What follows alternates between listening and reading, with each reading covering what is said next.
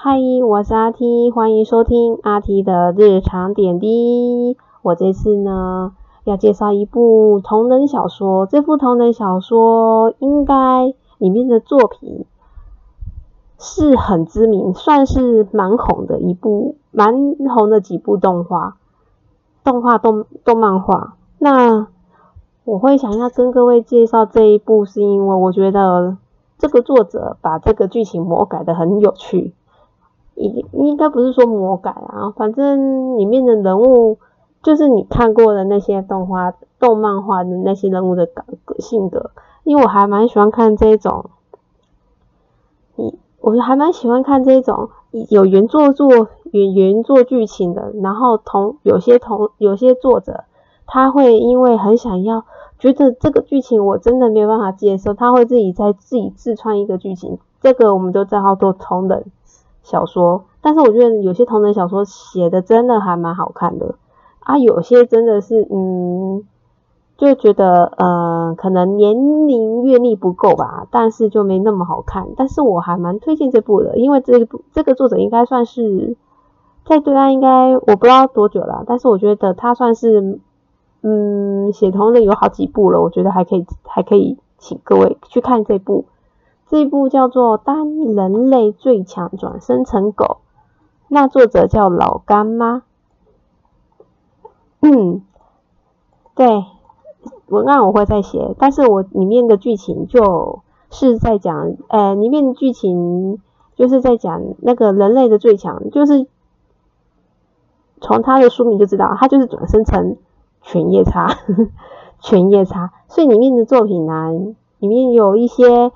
犬夜叉、鬼灭之刃，还有咒术回战这三部作品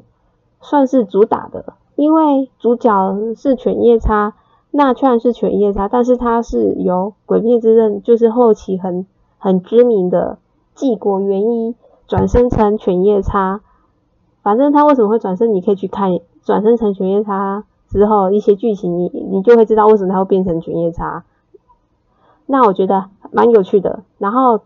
但他就是在讲兄弟情，他兄弟情就是在讲他犬夜叉哥哥杀生丸，我觉得其实我觉得还蛮有趣的啦，你会搞不清楚到后面到底是怎么发展。那我先面说一下，这部作品是没有 CP 的，犬夜叉也不会跟也不会跟你们讲的那个，嗯，那叫什么？我因为我太。我常常看对岸的小说，所以我都会继承那个是戈威，但是它可是台湾不是叫戈威，我就想想看是叫什么，那就是没有 CP 的一个。阿元阿纪国元一本来就有 CP，但是纪国元一那个妻那个妻子他是已经过世了，他后来也应该没有在想说要再找妻子了吧？以他的个性，应该是应该不会再想找妻子了。反正后面就讲到就兄弟情的一些相处，那面对一些大妖的一些习性呢，我觉得其实这位作者他其实融合的蛮好的啊。为什么也有讲到咒术回战？因为他有讲到，他有讲到里面的那个五条悟的祖先，但是那个应该是虚拟，但是他也是有带到一些咒术回战的一些剧情，因为他有想说要赶快把那个什么。